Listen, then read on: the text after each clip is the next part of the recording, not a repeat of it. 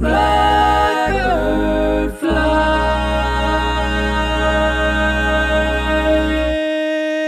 into the dark of the black night sky. The local newspaper, the Arkansas Gazette at that time, uh, indicated that the Brown decision was going to change the face of the South forever. I remember those words.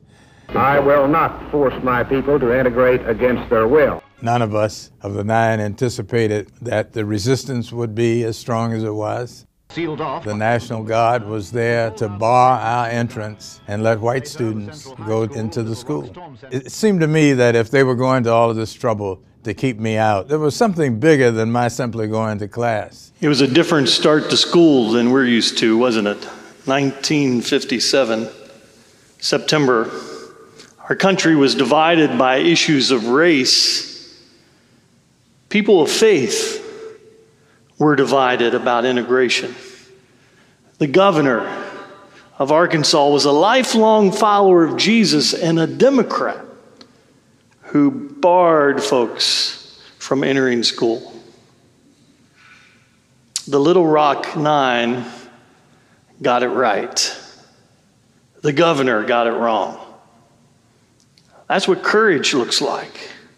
That's what faith can look like. And it was years later when the Beatles, Paul McCartney, wrote these words to the song Blackbird.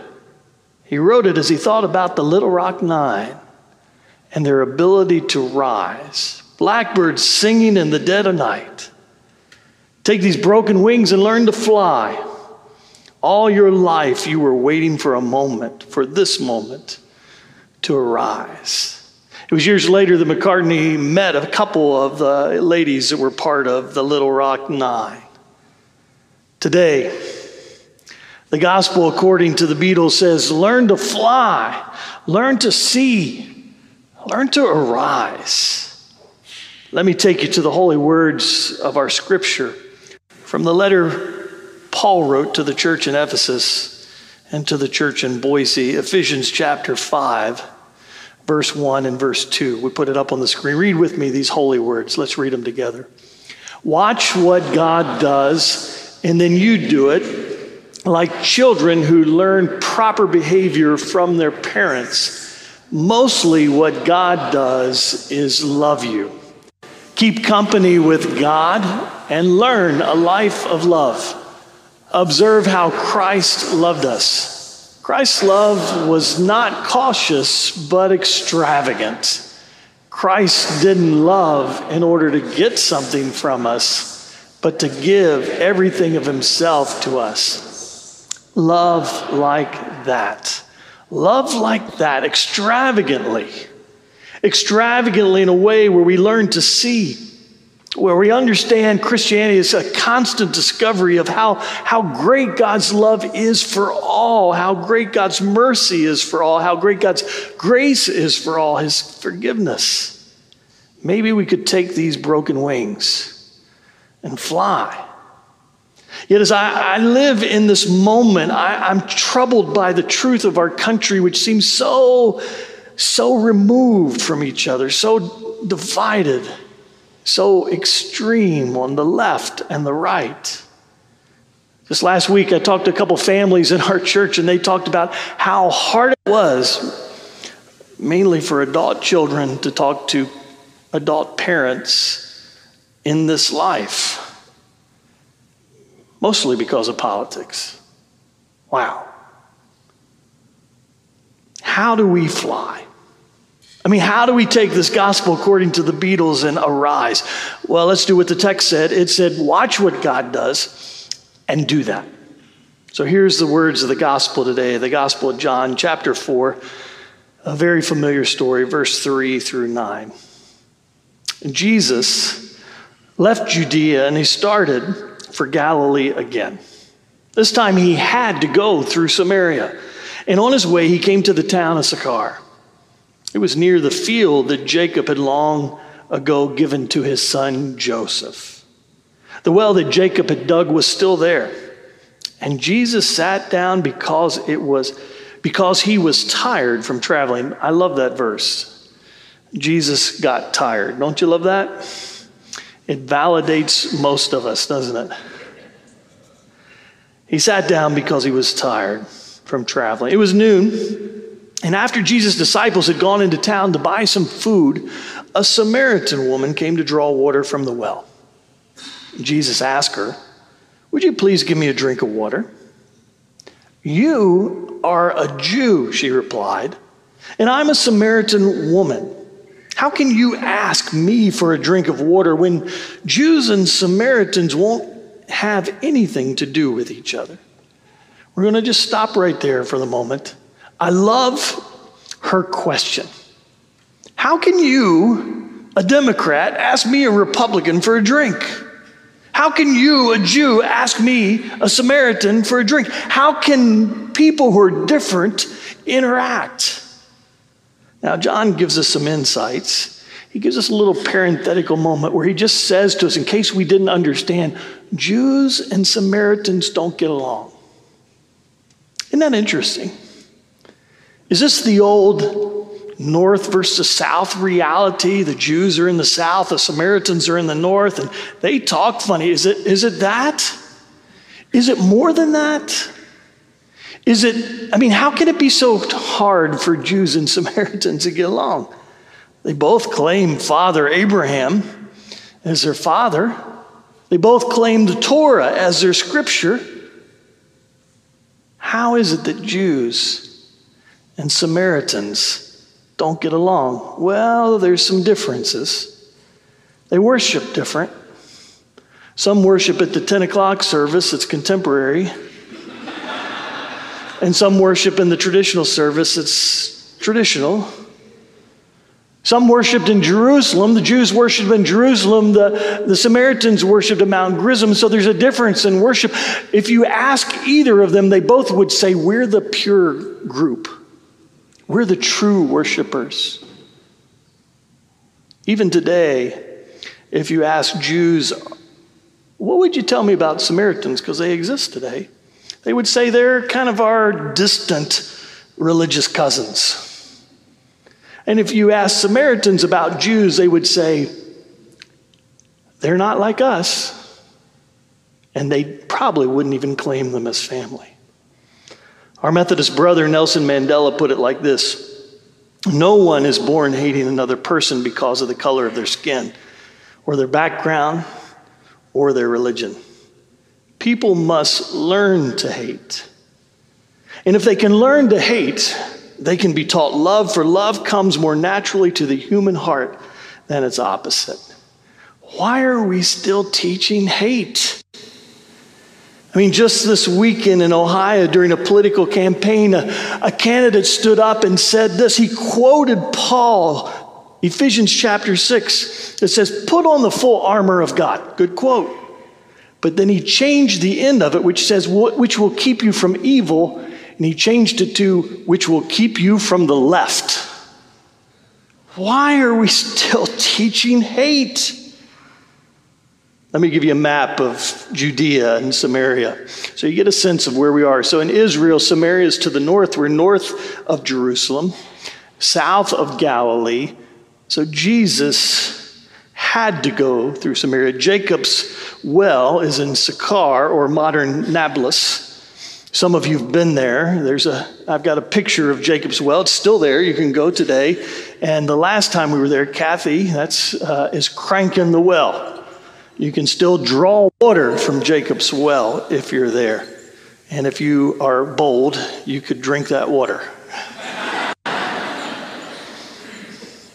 Jerusalem and Sychar aren't that far apart 35 miles. Kind of like Baltimore and Washington, not that far apart. How can hate exist at this level when we're so close?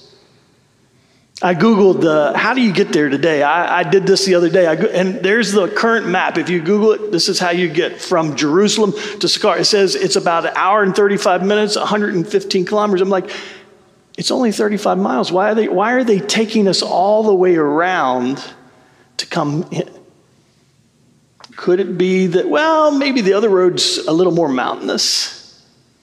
Or could it be that if you went straight through, you'd have to go through more Palestinian territory? I mean, if you drive into Palestinian territory, you pass the sign today that says this is illegal if you're an Israeli citizen. This is dangerous to your life.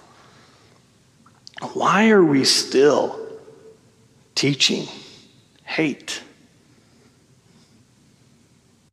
This religious hatred is not just in the Gospel of John. You see it even in the Gospel of Luke, Luke chapter 9, verse 52. Jesus, Jesus sent messengers into a Samaritan village to prepare for his arrival, but the people of the village did not welcome Jesus because he was on his way to Jerusalem. You're going to the wrong religious place. When James and John saw this, they said to Jesus, Lord, should we call down fire from heaven and burn them up? I mean, isn't that amazing? After walking with the Prince of Peace for multiple years, your first thought when you hit opposition is, can we get God to murder them? Really? Just when you wonder how it is that the disciples who've walked with Jesus can be so clueless. Let me ask shall we teach hate? Shall we fight the libraries to ban books that challenge us? Shall we stack the deck of the school board for our own religious agenda? Shall we call out the National Guard to stop those kids from attending school that are different? Shall we take away a person's right to choose because it makes us religiously uncomfortable? Must we teach hate? I love Jesus' response in the message in Luke chapter 9, verse 55. Look at this response Jesus turned on them. Isn't that an interesting phrase? I, I, I double checked it because I was like, did I get that right? Jesus turned on them. Of course not. He said, let's just keep traveling. I mean, sometimes when you realize the opposition is there and they're not open to conversation, sometimes you just got to keep traveling. The tensions between the religious, it's real. The tensions between the races, it's real. The tension between the genders, it was real and it still is. How, how does Jesus learn to fly? Matthew chapter 10, verse 5 and 6. Jesus sent out the 12 apostles with these instructions Don't go to the Gentiles, do not go to the Samaritans but only to the people of Israel, God's lost sheep. How do we get from Jesus' prohibitive text here, do not go to those people, to I have to go to Samaria? That's what John wrote. He had to go through Samaria. Could it be Jesus was open to discovery? That even though perhaps his religion taught him to, to look at Samaritans with suspicion, to even hate them, that he encountered Samaritans that reminded him everyone you meet is made in the image of God. Luke chapter 17, verse 11 through 13. As Jesus continued on toward Jerusalem, he reached the border between Galilee and Samaria. As he entered a village there, ten men with leprosy stood at a distance, crying out, Jesus, Master, have mercy on us. Notice Jesus doesn't reply by going, No problem, Samaritans to the right, Jews to the left. No. If you stay in that story, Jesus says to all of them, Go show yourself to the priest. Now, they haven't been healed yet.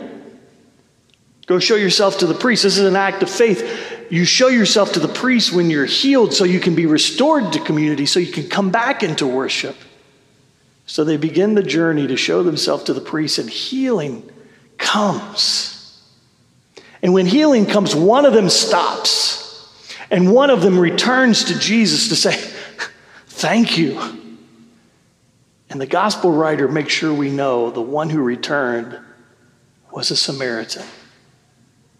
Could it be as Jesus encountered the people of God, he even encountered the people of God as Samaritans?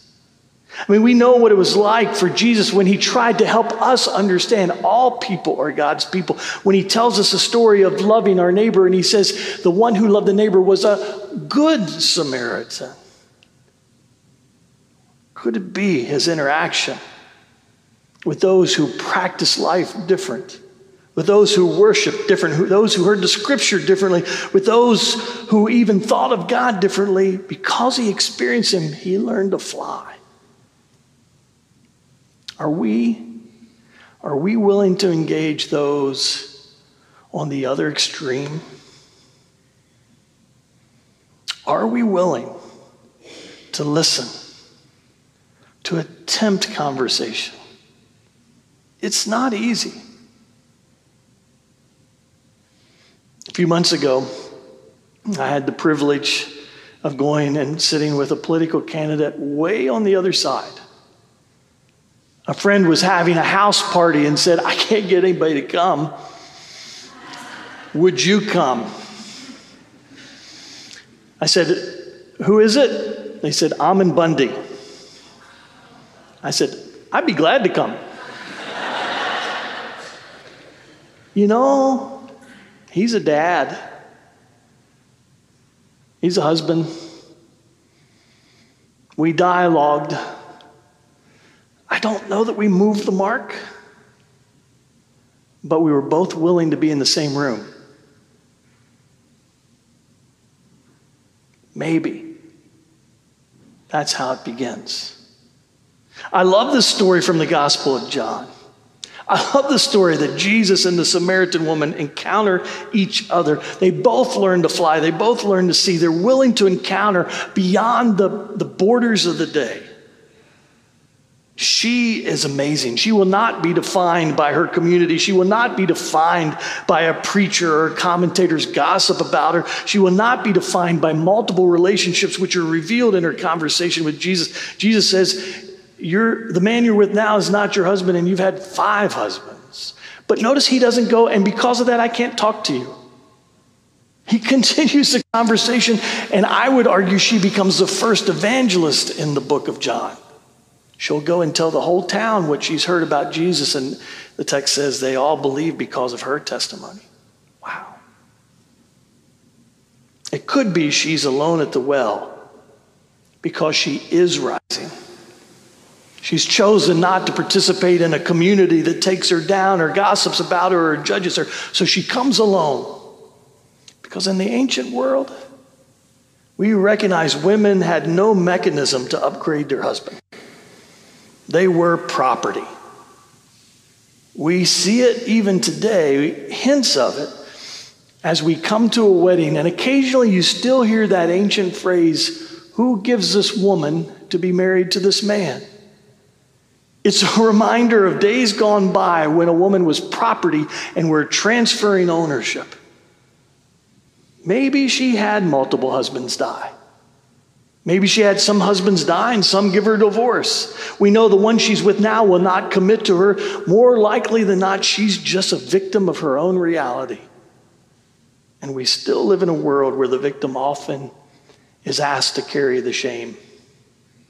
Yet she persists. She crosses barriers. She crosses religious barriers. She crosses cultural, ethnic, gender barriers to have a conversation with Jesus. Discovering the love of God. It leads to self love. Love God, love self, love your neighbor. If we're to rise like Jesus, perhaps we have to follow the gospel according to the Beatles. Learn to fly, learn to see, arise. Let me give you a couple action steps today as we attempt to say, God, help us do this. This is not easy. Here's the first one love gives. Last Monday, I had the privilege to go over and work in our food pantry at the Amity campus every Monday from about 5 o'clock to 7.30 we serve folks in our community that are in need of food we give them fresh milk and bread and meats and fresh produce and canned goods and you can be a part of that too you can be a part of it by serving You could do what I did. I just showed up and said, Put me in, coach. Where do you need me? And then about 10 minutes of training, I was a shopper with one of the families. You could carry the groceries to the car. You could say, you know what, I'm not sure I do either one of those. You could then help provide the groceries. We get a lot from our local grocery stores when they're right at the edge of the date. They give us a lot of things we can use. But we also provide cereal, we provide canned meats. You can drop it off here or order it and send it to the Amity campus. If you're interested in serving in that ministry or want more information, you can send me an email if you want at pastor at boisefumc.org. Pastor at boisefumc.org. I'll get you connected. Love gives. Last week we served 37 families that night. Seven of them were brand new, they had never been there. And just like this barrier that Jesus crossed with this woman, there were a couple Muslim families there, and I forgot that um, you don't necessarily shake hands with a Muslim woman, right? So I'm introducing myself. Hi, I'm Duane. And she's like, hello. And I'm like, oh, yeah, I forgot my cultural competency. You know, I, I, had to learn that, yep, that's not a thing we do. But we can share in serving, can't we? We can share in the love of God. We are both from the Abrahamic faith. Love serves. So I invite you to think about serving with friendship feast. We got a video to tell you a little bit more.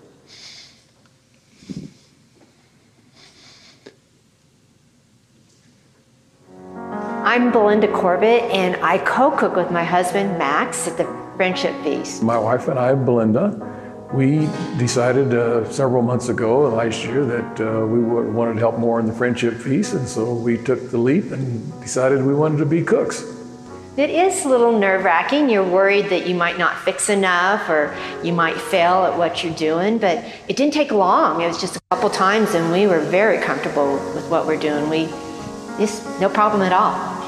Well, I think we, we enjoy to cook, and for family or friends, or whether it's a bigger gathering, and just enjoy being around the kitchen and so forth. And uh, we wanted to help. Uh, we're both retired, and so just mission work. And so we kind of first started with just you know helping with the prep team, and, and we had also done it several years ago at Thanksgiving time. There were big, big gatherings that we would help uh, just you know the prepping, dish, washing the dishes or whatever. And, and I got thinking that, you know, they, I know they needed cooks, and we just, you know, let's, let's think about taking the next step in being cooks. And uh, so that was, uh, that was our thought process and stepping into it, which was a big step. Well, I first suggest that you start out as a preparer. So you get in the kitchen, you get comfortable about where the all the tools for cooking are. You get comfortable about the whole process, and you do that several times, and you kind of shadow the cook and ask as many questions as you want. Everybody that cooks is willing to provide their expertise and help as much as possible because it is like a team effort, a group effort. Everybody's part of the team. I do we enjoy the shopping. I enjoy the shopping uh, just for us at home. Uh, so it's a little bit of a, a, planning. What we would normally do, we would come down the week of, early in the week, and see what was all here at the church had. There's a lot of times they have a lot of extra things, and one of the biggest things they have is rice all the time. So we want to take advantage of what others had brought before and they had leftover that we could then you know take that and use that in our uh, meal planning. So we'd kind of look at that first, and then we always would have an idea that okay, what do we want to fix? How what meal do we want to prepare and things to add to it, and then we would go shopping you know during the week. I'm Belinda Corbett. Max Corbett, and I, I am, am, the, the church. church. So love gives, love serves, and love includes. One of the things that's coming in just a couple weeks, a number of our small groups are starting Sunday school classes, small groups in the building, some in the community. This is a way to get connected with someone to beyond worship. How do you get connected in a church like this? Well, you join a ministry like the choir, you connect in a small group, you serve in a ministry. I encourage you to consider stop in the lobby. There's a new booklet out there. They'll be glad to share more with you. Pray with me. God, thank you for this great old song, Blackbird. Thank you for those who are willing to rise, to fly, to see. May we be so bold to do that. Give us the courage to stay at the table, to be in the conversation. Give us the courage to know when it's time to just go to the next town, not call down fire from heaven on our opponent or those we disagree with. Give us the wisdom to live like Jesus.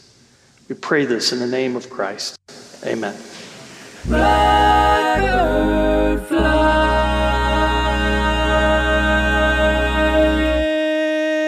into the dark of the black night sky.